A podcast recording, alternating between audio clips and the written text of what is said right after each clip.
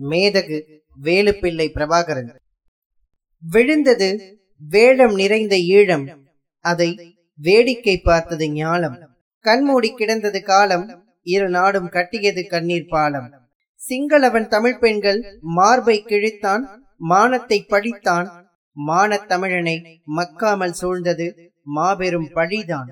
ஒரு கை வந்தது உயிர் பயம் இல்லாமல் ஊருக்கு உழைக்க வருகை தந்தது. அந்த கை அப்பாவி தமிழினத்தின் பந்தக்கை ஆறும் வராத போது வந்த கை அந்த கை எந்த கை? தவித்த இனத்தை தழுவிய தம்பிக்கை. அது தரணிவாழ் தமிழனுக்கு தந்தது நம்பிக்கை. ஆம் தம்பி என்கின்ற நம்பி வந்தார் தமிழினத்தை தான் நம்பி வந்தார். அவர் உதித்ததுவோ வல்வெட்டி துறையில் ஓயவில்லை இறுதி நாள் வரையில். வேலு பிள்ளைக்கு பிறந்த புலிக்குட்டி தோன்றிய நாலு பிள்ளையில் இதுவே கடைக்குட்டி. தன்னலம் என்னவில்லை அன்னை பார்வதியும் தடுத்ததாய் தெரியவில்லை அவரின் திருமதியும். அவர் வரவுக்கு பின்னே ஈழவாழ் மக்களோடு கொண்ட உறவுக்கு பின்னே சாவு பயம் கண்டது சிங்களம் இவர் சாகசத்தை கண்டது சிங்களம். வீழ்ந்து கிடந்த தமிழினத்தை தூக்கி வைத்தார் எதிர்த்த விரோதிகள் மேலே துப்பாக்கி வைத்தார்.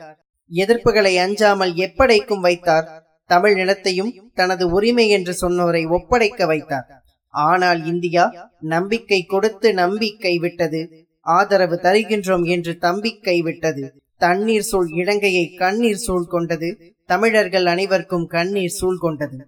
என்ன செய்வது? இதிகாசம் தொடங்கி இந்நாள் வரையில் இலங்கை தமிழினம் இந்தியாவிடம் தோற்றுக்கொண்டேதானே இருக்கிறது.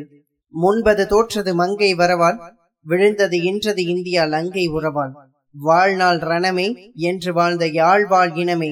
வாழ்நாள் ரணமே என்று வாழ்ந்த யாழ்வாழ் இனமே. ஒவ்வொரு சொல்லுக்கும் வேர்த்து உயிர் துகளை எல்லாம் சேர்த்து எழுதுகிறேன் உன் துயரை எண்ணி இன்றேனும் எங்களை மன்னி. நன்றி.